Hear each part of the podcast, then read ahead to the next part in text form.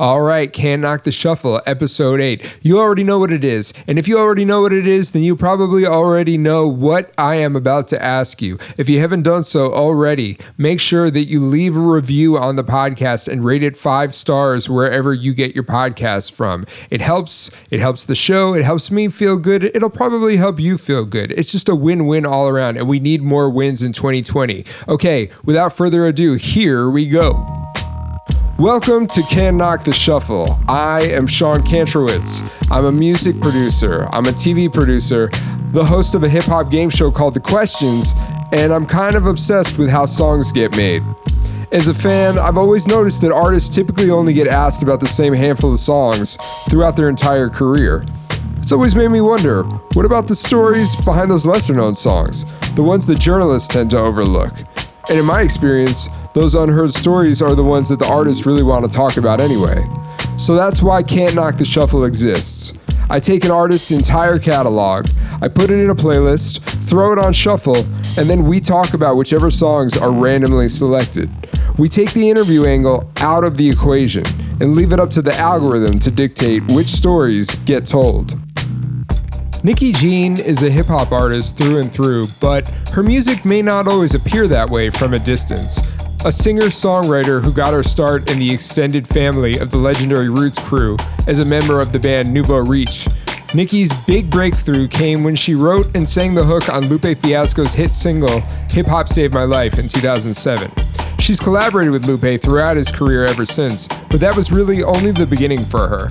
Her debut solo album, Pennies in a Jar, put her in the co writing chair with over 30 members of the American Songwriting Hall of Fame, including Carole King, Burt Bacharach, Lamont Dozier, Carly Simon, Thom Bell, Barry Mann, and she's been keeping busy ever since. Most recently, releasing her Beautiful Prison album on her hometown of Minneapolis' powerhouse indie label, Rhymesayers Entertainment, a record that, by the way, I produced and worked on with her. So, yeah, beyond being a fan of her and what she does, Nikki is also a great friend of mine.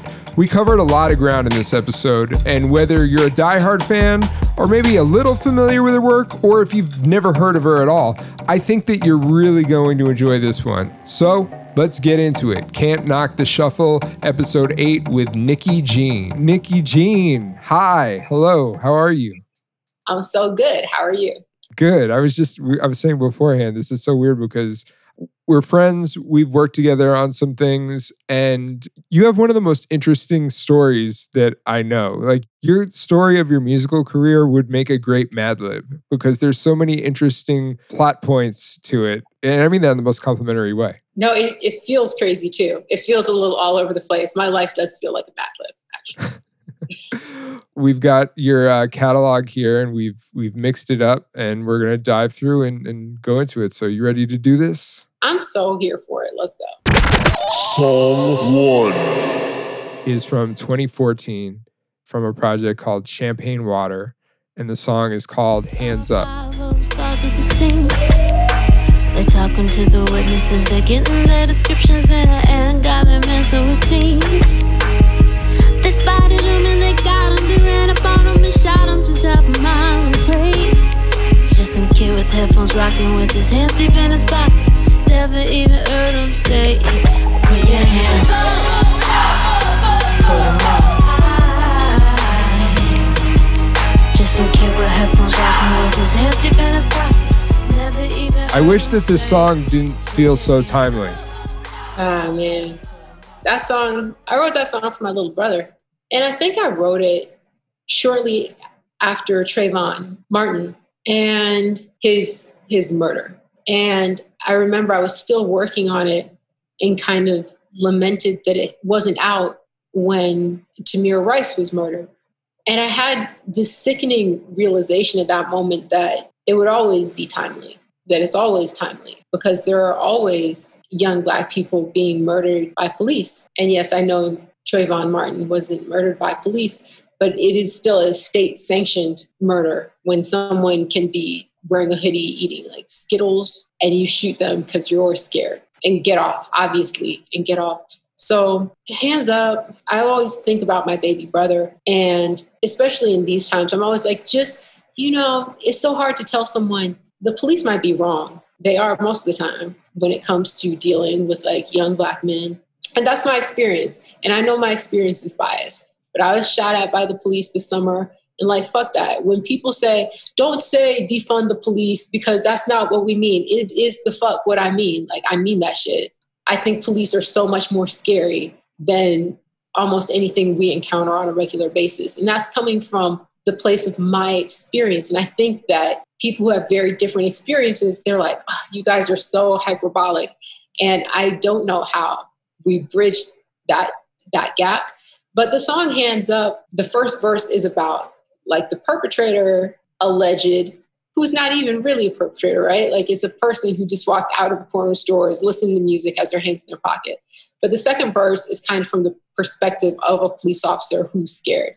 And the third verse is the perspective of me just talking to my little brother, like, yo, just put your hands up. Like, I know it's not fair. I know that you have very likely done nothing wrong, but just get home safe. Do you think that songwriters and artists have an obligation to speak about these things? What is your viewpoint on artists sort of addressing the issues that currently are happening in the world because there certainly are some, but I think that the general sentiment has been, especially in the last year that we've had, the output sometimes does feel a little light, especially in comparison to previous decades where you had the biggest artists in the world really making more explicitly detailed songs that also served as social commentary. So, how do you sort of feel that responsibility, or is it a responsibility for artists to speak on those things? Well, my preference is good songs. So if you're able to do that very well, then I think it benefits us all. I, I think when Donald Glover released This Is America, that was like a great song because it was also a good song. I think when people who this is not what they do try and force it, it doesn't help any of us. I would prefer you just make really, really good music. I think it's more do we as humans have kind of an obligation to check in with each other and check in with the world around us. And for artists, if we're doing that, it will come out in our work.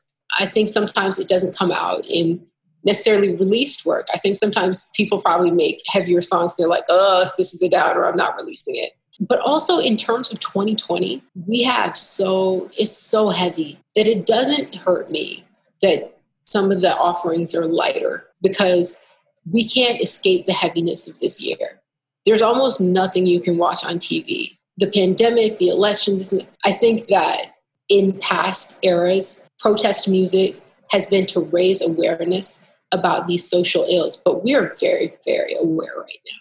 So I don't think it's necessarily our obligation to release that music, but I think it's all of our, we all belong to each other. So becoming more aware of those things and helping spread that awareness is a beautiful human thing to do, as is providing relief from the heaviness when we're so inundated with awareness. That's a good point. It, you know, if it if it doesn't necessarily speak to those issues, it's almost a reprieve from the issues that are, we're just being constantly bombarded with all the time. Yeah, and it's exhausting to be bombarded with them all the time. Totally.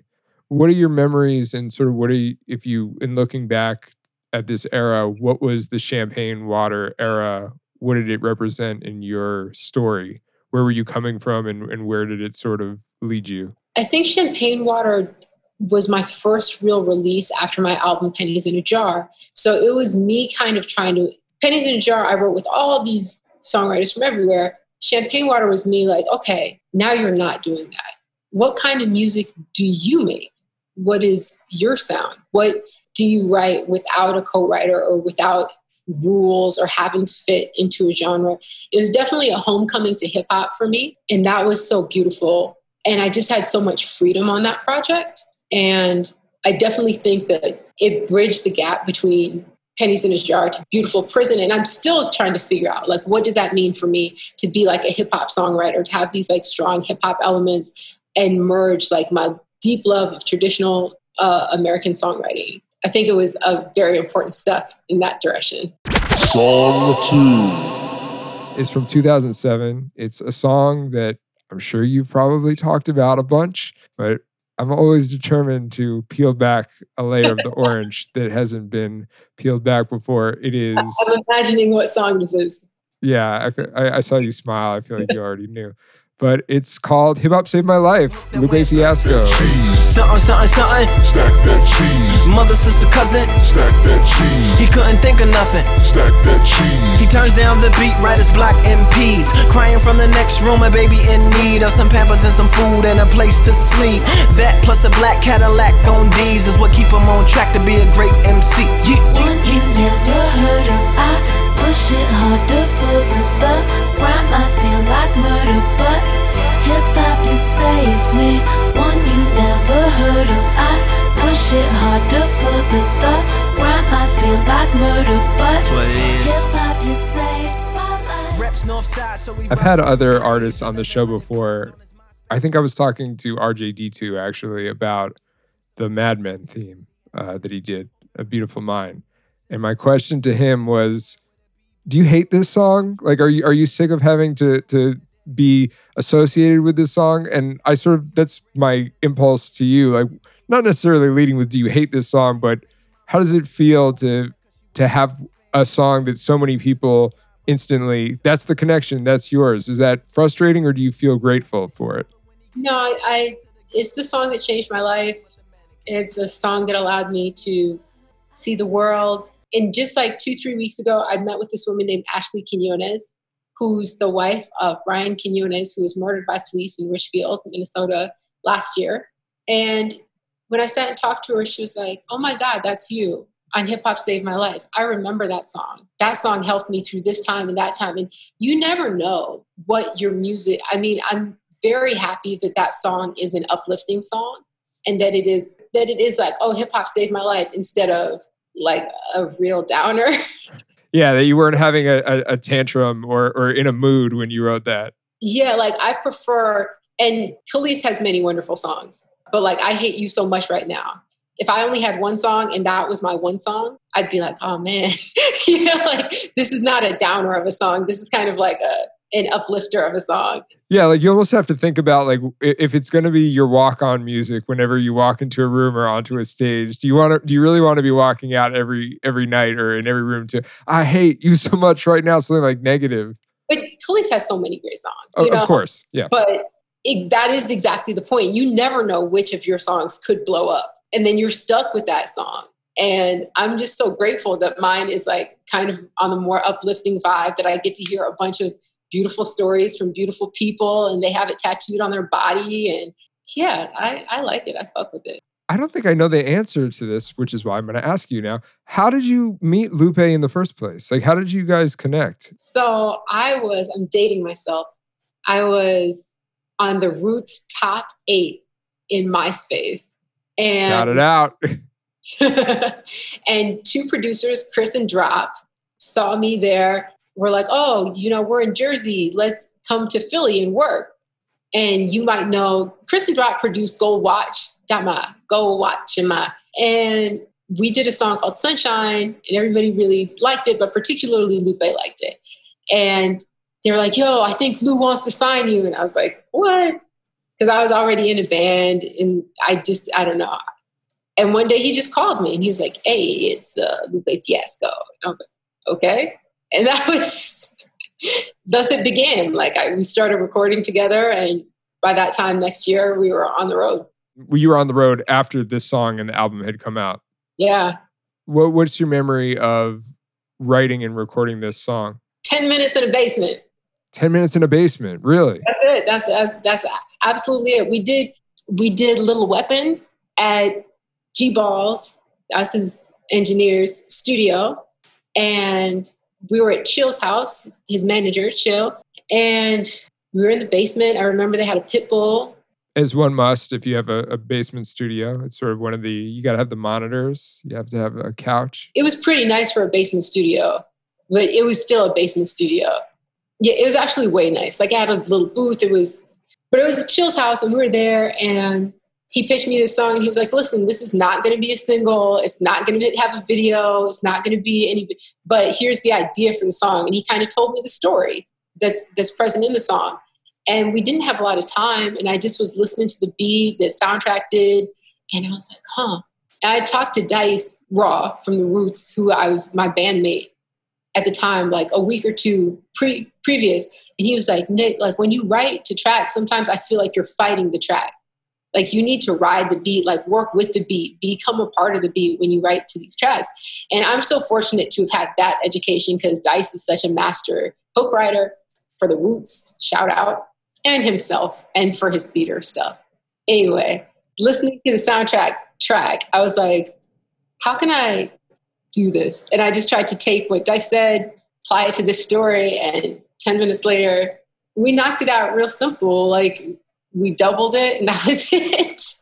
Don't overthink it, I guess, is the lesson there. That I never learned. I did it that one time, and then that was the last time. Well, you do it once, and then you know that gives you the the freedom to be able to ignore that advice. You know, so, so many other times.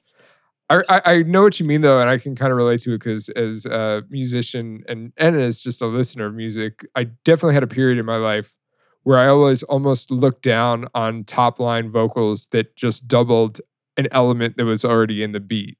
So like I understand that resistance to doing that, but of course it just works. It makes so much sense sometimes. But I don't know what it is about certain brilliant musicians like yourself and myself who we just hear that and, and sometimes at a stage in our life we just have such an aversion to it, you know? I, I think so many times and when I'm talking to like young artists too, I'm always like, uh, you want to do something that's never been done. And so, you know, you'll sit and you'll spend all these hours trying to come up with chord progressions that have never been done and things that you've never heard before.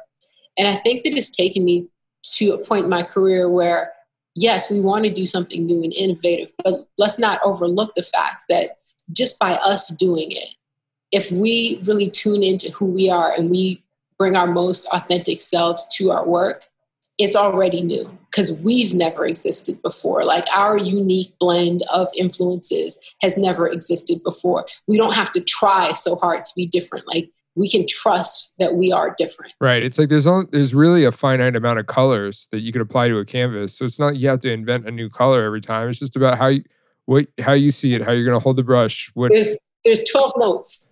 Yeah. there's 12 notes at the end of the day. This is what we're working with. You mentioned that you were in a band uh, before with Dice. In what ways do you feel being in a band was sort of advantageous to set you up as a collaborator? Because one thing I've noticed uh, in my own personal journey is that I've encountered a lot of people who have always just made music solo and you know them at a laptop or them at a beat machine and i think that there are advantages to that in that you know you sort of have to trust your own instinct and vision but sometimes trying to meld or mesh with other ideas we've all seen it. It there are some people who don't work well don't play well with others. So in what ways did being in a band shape you early on? Oof. shout out to all my former bandmates in nouveau riche dice raw car ferrari car mateen uh, dominic angelella joe baldacci john john alex Shout out to all of them and love. I learned how to sing in a booth from being tortured by my bandmates. Uh, no, I learned how to do everything from being tortured by them. And yes, it was torture. And yes, it was part of the best times of my life. Like it was the best of times and the worst of times, truly, truly. It made me so much better. And it drove me so very crazy. And it's kind of made everything after it seem easier and not as fun. Easier and not as fun. What do you mean? Probably anything is easier than being in a band with them. But I'm not sure if anything is as fun as It's not as rewarding, I guess. Well, legit fun though. Like there was a lot of fun that was had. And I still look back at our projects and feel like that was some of my strongest writing, concentrated. So like I still have writing now that emerges that I'm like, oh, this is very good. But I am able to look back at that point in time and be like, huh, I see where it was weak, but I'm like, you had some good ideas there. And even more now, I look back at my bandmates with appreciation and be like, guys, we're really doing something. I do think that it made me, when I sit down, I have to to co-write with people and to collaborate. I'm much more when I write songs by myself or before I was in a band, I was like, okay, I have an idea and this is how I want it to go. And after working with them, I was like, okay, so we're going to make music and we're going to see where it goes. Right, it's not going to fit the the vision that you have beforehand because you have all these variables that are going to be introduced. it's not as important because I'm very much a Virgo and very particular and be like, it's not important to accomplish the idea I had in my head. It's important to accomplish great music, whether that's my idea or his idea or all of our ideas, and walking into it with the idea that, with the knowledge, hey, what you have in mind is not what it's going to be. I don't know what it will be, but it's not going to be that. What you have in mind is the starting point, and be okay with that, and be okay with it. Like, so I think that's the big gift that it gave me. The evolution is actually where beautiful things you never imagined can happen. That is the real reward and the payoff. You just have to embrace and accept that it's going to be a ride. And it is always. Song three. Is this song from 2019 or is this song from 2012? You could say both. It is Red, Black, and Blue. And it was a demo that was released officially, officially on Beautiful Prison.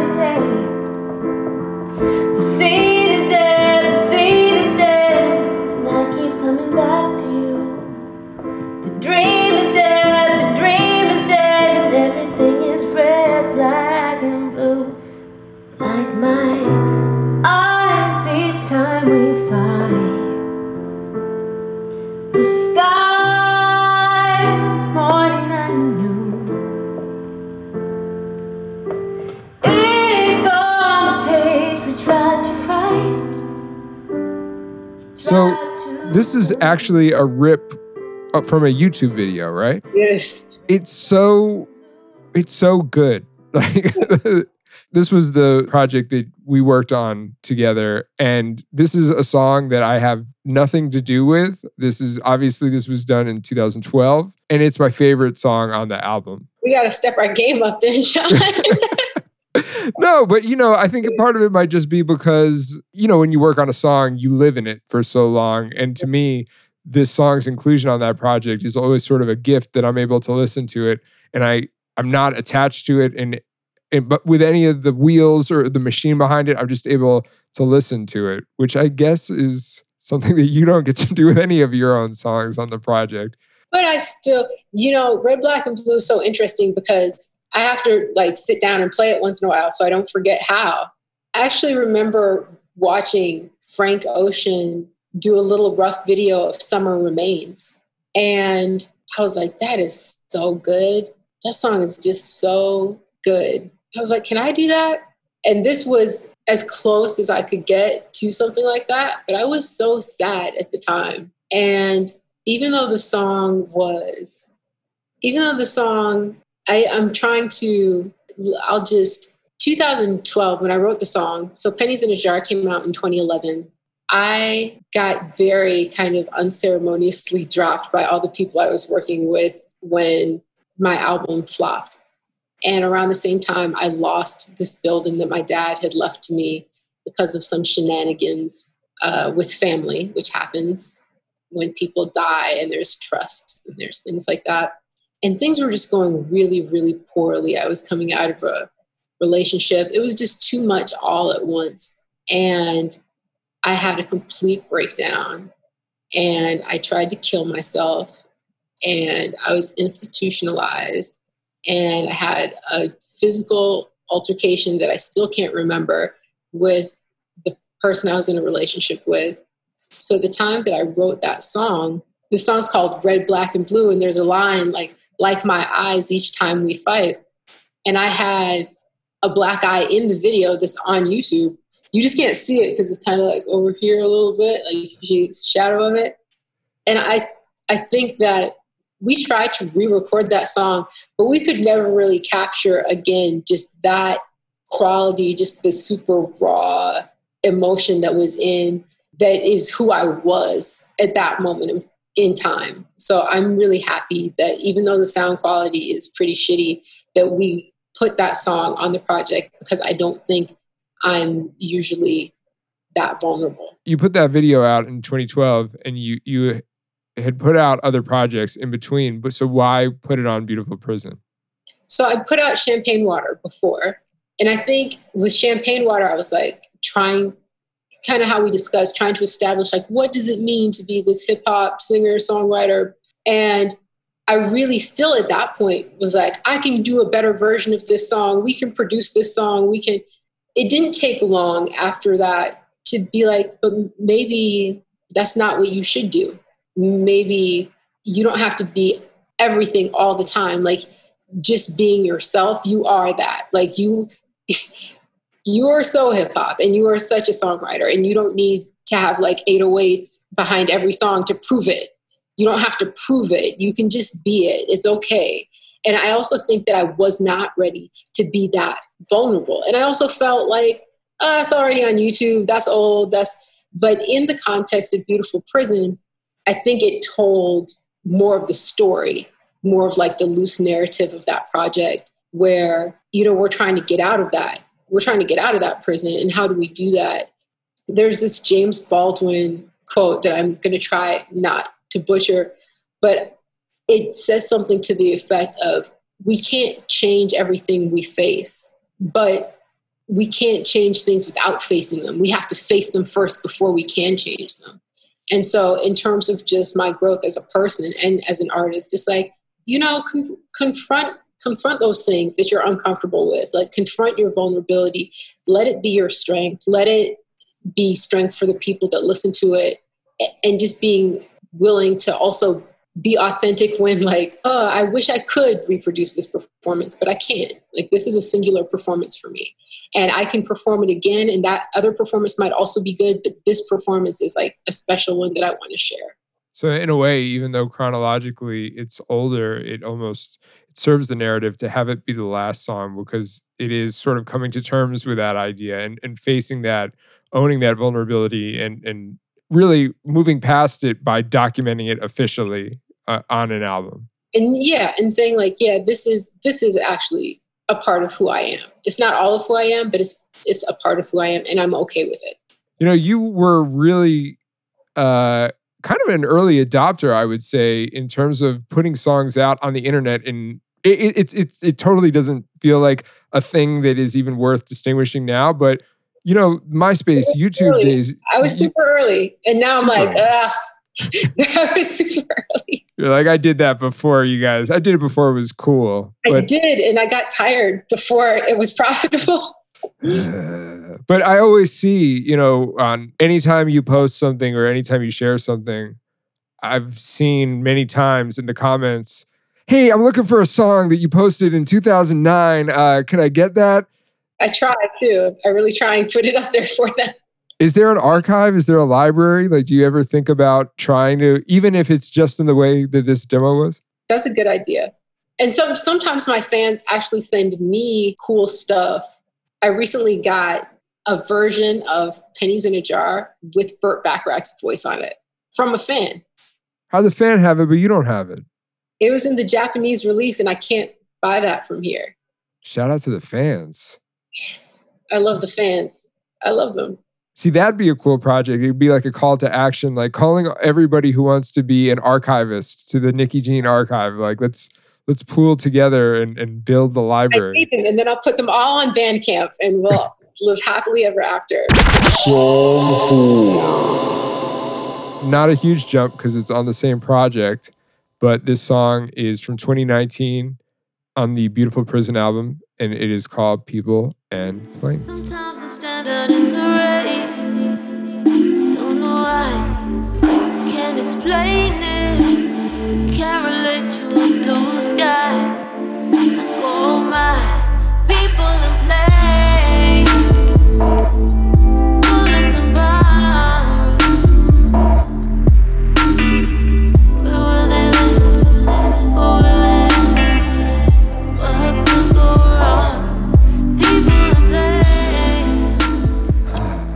I just didn't see pandemics coming.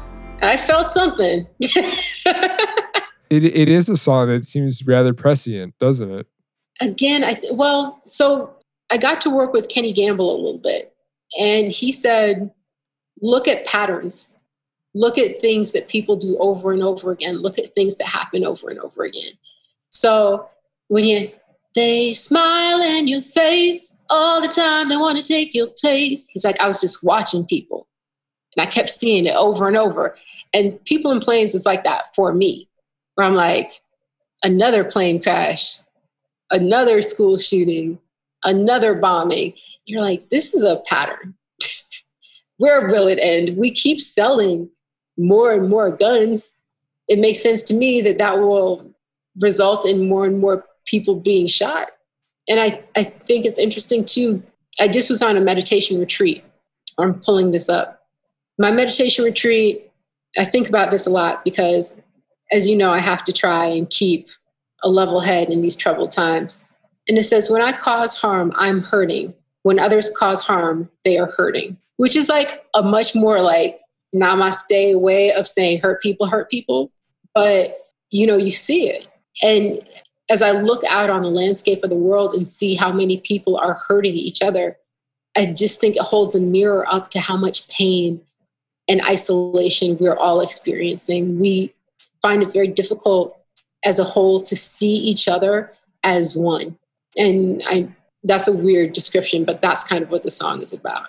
You say can't get to heaven only as high as my people. You know, like our liberation is tied up in each other's liberation. And to the extent that we can't even see each other as an extension of our own humanity, we're real far from freedom. So it's it's an everyday struggle. Was this a song that started on piano for you?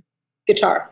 Yeah, it sounded like a super folk song when I wrote it, and and I uh, remember I auditioned it for Lupe like on the guitar. I was like, "Hey, let's do work on the song." He's like, "Nick, I do not play guitar. Like, I can't do anything with that. Like, go record a song, go make." And I love when he does that because it's such a reality check. Like, oh yeah, true, true. I don't even remember how it initially went. I probably should have saved that recording. It was markedly different. It was like a one five four type John. Same melody or, or even different melody? Different and a little faster. Folksier. Folksier, but like Hey Ya, folksier. Like if Hey Ya was a folk song. I'm just thinking back even to all the different iterations of the song by the time I got involved in it because again, a lot of the songs on the Beautiful Prison album, they'd been around for a bit and we were sort of reimagining them. There, there were so many different offshoots. And if you look at these, like there's just like all these alternate versions. Yes, of these I'm songs. not doing that anymore, Sean. I'm not doing it either. let's let's not do that. We're not doing that. Let me ask you a question. Okay. Are you still producing? Yes. I can still send you songs? Yeah. Okay. Are you saying this for the podcast or are you saying this for like real life? It's real life. You can put it on the podcast, but it's real life. Right. Put it in as a little plug. Yeah, no, I'm I'm excited. Uh I, I definitely would like to work on more stuff and not overthink it. Then not saying that to you, I'm saying it to myself as much as I'm saying it to you. I, I my new strategy There is a story about this pottery class where this guy this teacher was like one half of the class make as many bowls as you can the other half just make one bowl but the best bowl you can make it and the half that just made as many bowls as they could ultimately ended up making much better bowls than the one that just so i'm just trying to make more bowls now i'm trying to make more songs you know get them to a place and it's like not try and perfect an okay bowl, but it's like we'll make a new bowl. Like we'll make a new song. We're not going to get overly attached to these songs. We're just going to make a bunch of them and see what happens.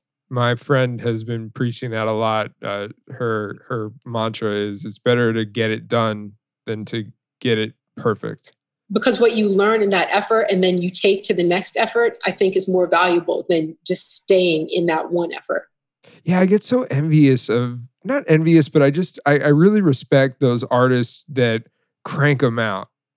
I'm surrounded by very prolific humans right now. ASAP is super prolific, Atmosphere is super prolific. I'm trying to learn from them. Well, I was going to say that that's a great segue to the next thing I was going to ask or just talk about. That this project was your first on Rhymesayers, which I'll I'll let you get into it, but like Rhymesayers was both a new chapter and sort of like a, a homecoming for you. Yes, I'm from the Twin Cities. Um, I started going to Fifth Element when I was real young. Uh, my sister used to open for Atmosphere at shows and work the door at shows, my older sister. So I've known them for a long time.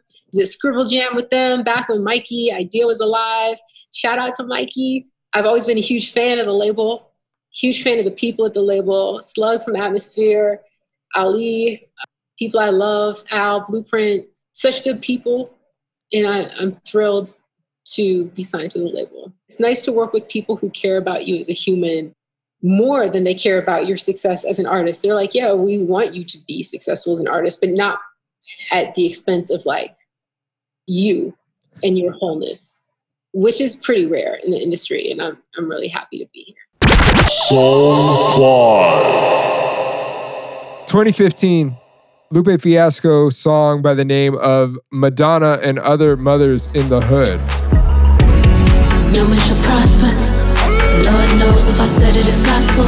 Your mama, Madonna, Madonna, Madonna, Madonna, Madonna, Madonna.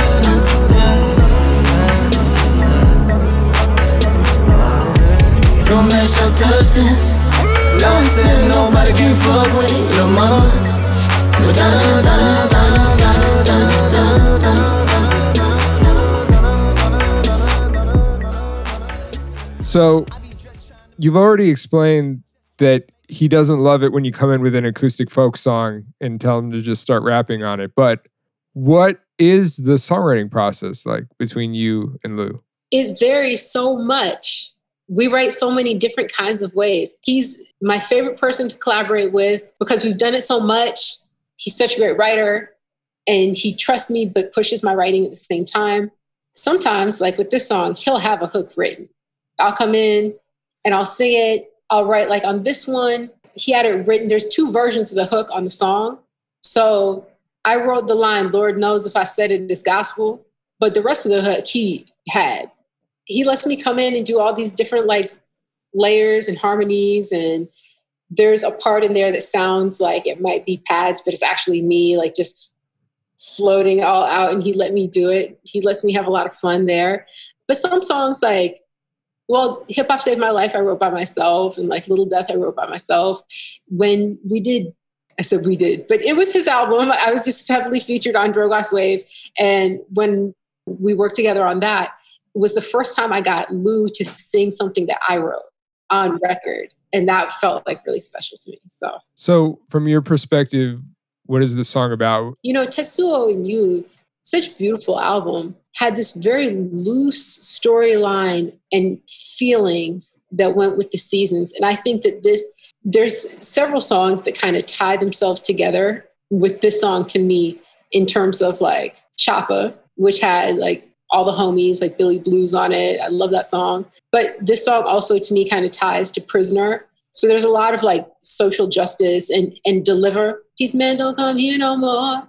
So there's a lot of like Lou talks about social justice issues a lot on Twitter and in song. and in in this, I think that this was kind of a storytelling exercise, just like hip hop saved my life was. Like he was telling this story, and there's a lot of redemption in it. There's like a lot of humanity in it just like he does with the songs about the babies that have been, you know, murdered. He's real good at it. He's real good at taking that abstract and making it so personal and so present. And it's like, oh, we're right here now. You have throughout your career worked sort of side by side with someone who is often regarded as one of like the most lyrically dense the dexterity of the writing complex. There, there's a lot to unpack and, and unwrap when you listen to these songs. this is just something I would always want to know.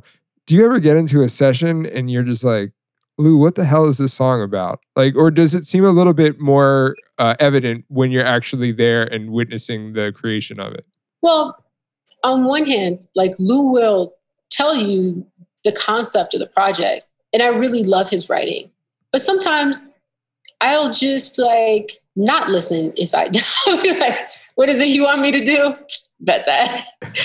Use it, put mural on, and I'm like, just a lot of raps right here. Just some good rapping. but I might have to listen to that like several times. I remember talking to, um, you know, we were working on that project, and I just done cover of Drift Away, Ab Soul song. And then I was like, Lou, do you think he would like do a song with me? He's like, yeah, I think you. He's like, will you connect us? And like he did the thing. And Ab was over at the studio. He played mural. And I remember saying, like, oh, it's so dense. And Ab had such a good thought. He was like, Yeah, it's meant to exhaust you. Like mural is meant to exhaust you. It's meant to hit you so hard that you're like, oh, you're, you know, like almost like a Thai massage, like just like, okay. And like listen to the rest of the album from that state. I think that in an age where a lot of people's work doesn't have a lot of replay value, Lou's always does because there's Easter eggs there for days. And there's when, one of my first hip hop albums that I fell in love with was Resurrection from Common Sense, who's now Common. And that's what I loved about it, that I could listen to it, get something different out of it next time, get something different out of it next time. So yeah, I'm thrilled to have been had the opportunity to work with Lou so much because I love his work and it's fun. Like it's fun for me. And especially like some of his newer stuff, the house tape, the Timbuktu Day from Wave. Like when I hear him having fun. Like just on the track, I'm like, you are having so much fun right now. And as his friend and someone who cares about him and someone who's worked with him, it's a joy to hear him having fun and still being so like lyrically dexterous. What's the biggest thing you've learned about songwriting from Lou? Oh man, he's a great hook writer, isn't he? I think he's a great hook writer. I think his biggest hits he's written the hooks on, and he's a fantastic hook writer. That that's a big part of it we worked in a nonprofit society, spoken art, Sosa Guild. Shout out to all the ITs who I adore. And through working together, I think it kind of codified what I learned from him, which is his ability to have a deep appreciation of his album craft. If I ever make another album, I hope to apply some of those things that I've I've learned, and also his ability to take like a high concept and make it so personal and make it so immediate. Jonylah Forever is a great example. And I, I think that, you know, Post Malone will say, oh, if you want to cry, like, don't go to hip hop, go to Bob Dylan. Nah, nah, we don't, we don't, we don't, we don't agree. Yeah, trash.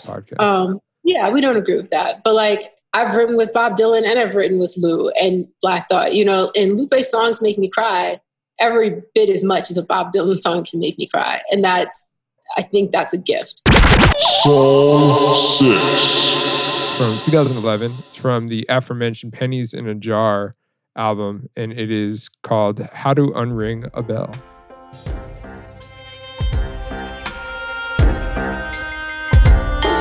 Like the snow from the sky, like a tear from an eye, like a shot out of a gun.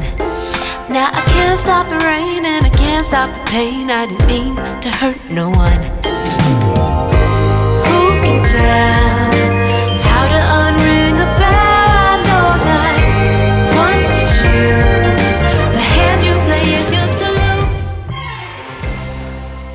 I know that the premise of the album was deeply involved in the marketing and the the the narrative of the album, but it still bears sort of repeating and exploring.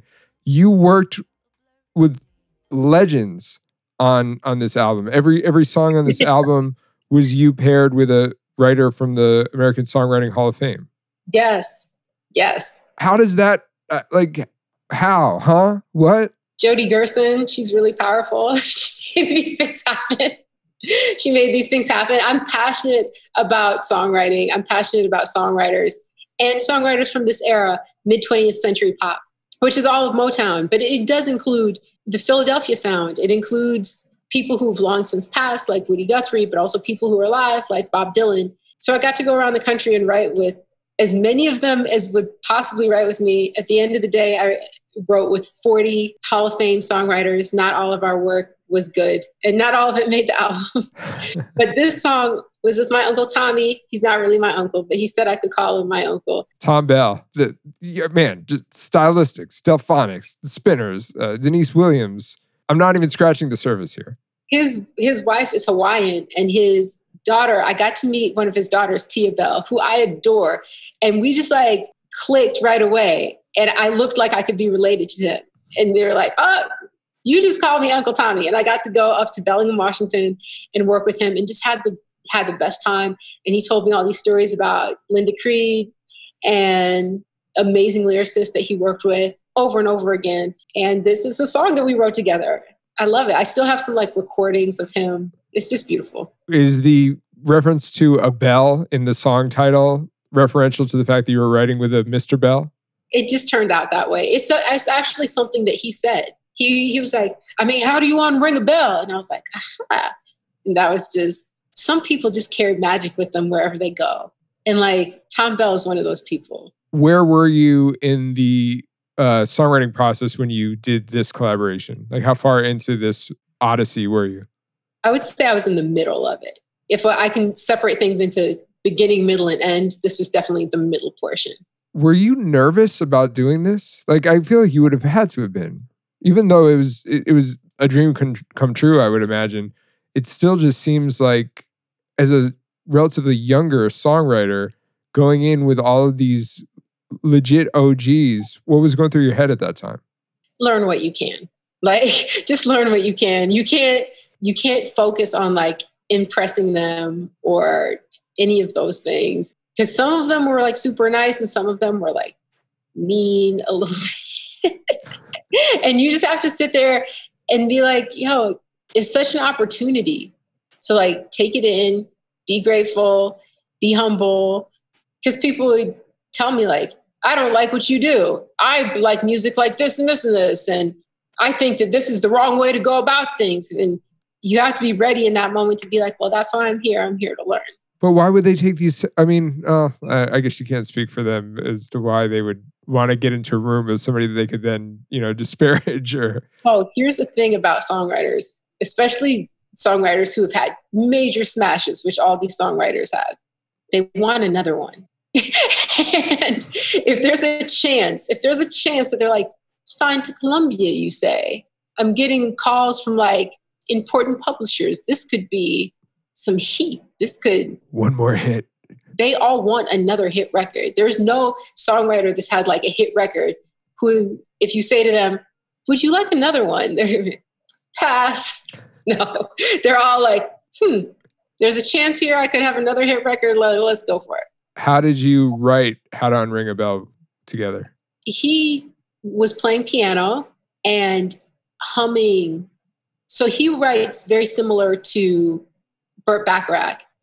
They're both classically trained composers. So when they write, they're also writing a melody line, uh, which is also how Barry Mann writes. And then this is a beautiful thing about writing with them because it used to be songs for publishing, you'd get 33% for the chords, 33% for the top line melody, and 33% for the lyrics. And then it switched to now with tracks, it's like 50% for the producer, the production, the track, and 50% for like the top line and the lyrics.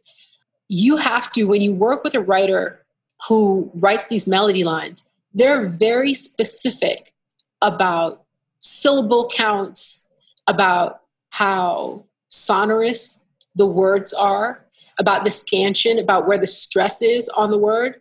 So, like if you're saying second, the accent is on the sec, not on the und. So you couldn't put that in a line that says second. You'd have to second. And if they already wrote da da, you better find a different word. Like that doesn't work. So it's a very like Sudoku crossword style, but make it art of writing assignment. I mean, I can't be the first person to sort of draw the connection here that that sounds awfully similar to how a lot of these later 20th century writers, the rappers, the the MCs also treat the way that they are sort of putting piecing together these puzzles. It is, but I think that it's piecing together puzzles. So it's you're still using the same kind of muscle, but you're using it the opposite way. So I remember hearing somebody, one of my students before say, you know, anyone can make cat rhyme with hat. Like that doesn't even take skill. Like skill, you're making words rhyme that don't even rhyme. Like that's skill. And so like with something that is seen as very artful as a lyricist in hip hop would be looked at as like syllable jamming or like this is not a pure rhyme. This isn't even so like slant rhymes. Certain generation of songwriters and a certain genre of songwriting is like, you mean a non-rhyme? No, it's a slant rhyme. Psh, no, Laugh you out the room. they're just like, oh, you're one of those writers. Okay, it's fine. You know, like it's not, they're not going to laugh at you. They're just going to be like, oh, I understand. It's definitely puzzles and it's definitely problem solving. but you want to get all those skills under your belt so that you just have such a sense of it to have such a like innate sense of it so that when you sit down to write you are able to actually let the art come like you've worked on your craft enough that you're a solid vessel when the inspiration comes or when you just sit down to do your work Did it feel risky for you at the time to coming from the background that you were coming from and the music that you were known for, and then putting out an album of music that it didn't exist in the it wasn't hip hop saved my life. It wasn't really, you know, the, the Nouveau Riche like stuff. It was definitely a left turn. Did did it feel like you were taking a, a major swing at the time or were you did it just inherently feel like the right thing to do? I didn't have any other choice as who I am, as someone who really grew up loving. I remember when my producer, Sam Hollander, he was like, You'll go around and you'll write with all these songwriters. And he had already done a song with Carole King. And I was like, I get to write a song with Carole King? And he was like, Yup. And I was like, I'm in.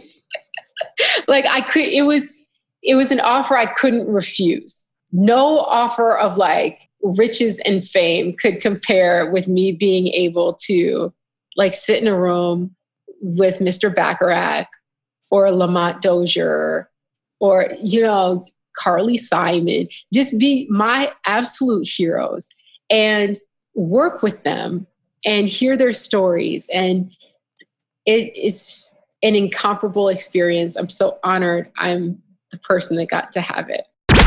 Song 7. It's what we affectionately call loosie in the industry because I don't think this belongs on any album. But it is the song Take You Out. take you, take you out. For a little fun, let me take you out. You're my favorite ex, best breakup sex. Yes, let me take you out tonight. Maybe you're 45, maybe you're not. Millie sounds silly looking back, but I really thought you were special. But now I think a 38 special might be the thing.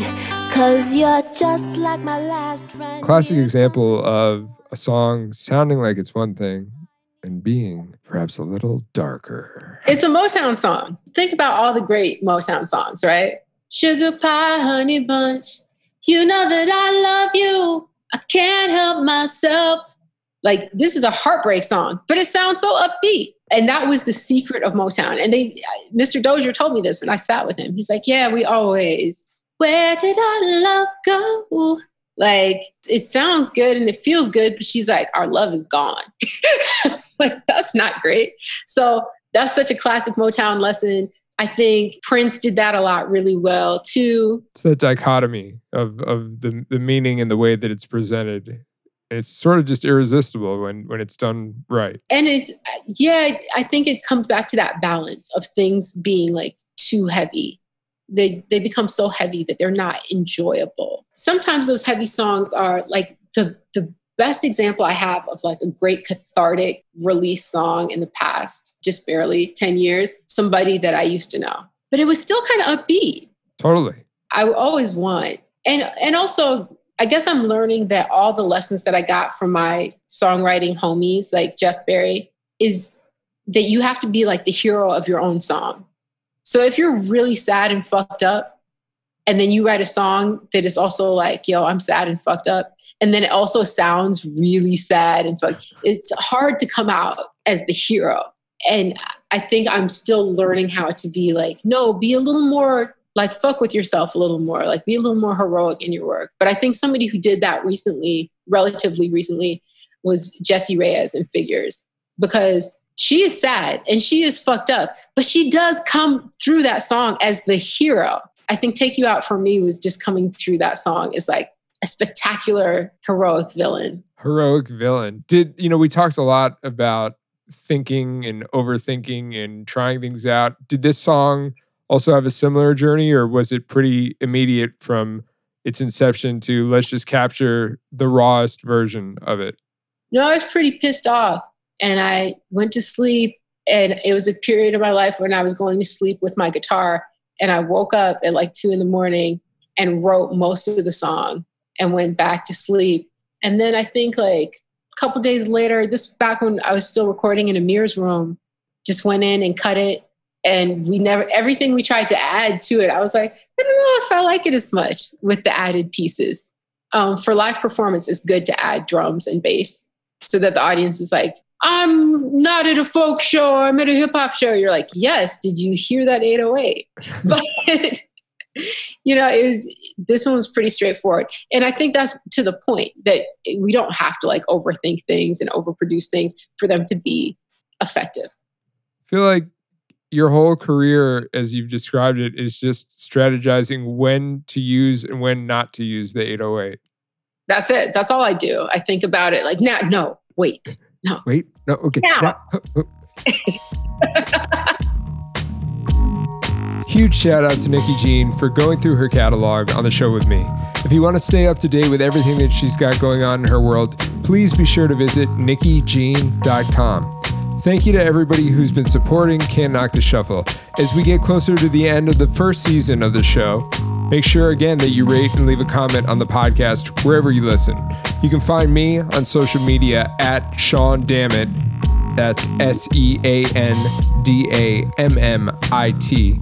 And I also strongly urge you to check out my hip hop game show, The Questions, by visiting questionshiphop.com. You can also shoot me an email at can'tknocktheshuffle at gmail.com. Till next time, peace.